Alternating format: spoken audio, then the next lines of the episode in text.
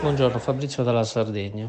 Per quanto detto dal professor Cassese, ritengo che se si dovesse prendere in considerazione il problema delle carriere politiche dei magistrati, eh, si dovrebbe prendere in considerazione questo problema anche per ogni altra professione. Eh, un, avvocato potrebbe, un avvocato difensore potrebbe avere dei vantaggi da una carriera politica relativamente a sentenze o ad appelli o a gradi di giudizio vari, come può essere anche un editore, potrebbe averne eh, vantaggi e così pure magari un imprenditore di qualunque tipo potrebbe averne dei vantaggi o danneggiare eventuali concorrenti in funzione della propria carriera professionale. Quale può essere l'influenza della digitalizzazione sull'accelerazione dei processi?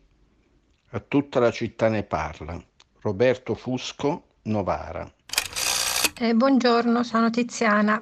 Per cortesia però dite che questo tipo di riforma della Cartapia riporta in auge tutti i temi cari a Berlusconi, come la prescrizione, come la riduzione o l'eliminazione delle intercettazioni che si sono rivelate estremamente utili e importanti per il contrastare fenomeni molto gravi come quelli mafiosi. Ora prendersela con i Trojan perché incidono sulla eh, libertà personale, perché incidono nel privato, ma si tratta di incidere nel privato di persone che sono altamente a tasso delinquenziale, questo lo dobbiamo dire, perché il Trojan non viene usato per controllare le conversazioni di casa delle persone casalinghe, delle persone che lavorano tranquillamente, viene usato per scovare i danni e le storture in sistemi molto importanti come quello della magistratura, come quello della, eh, delle infiltrazioni mafiose.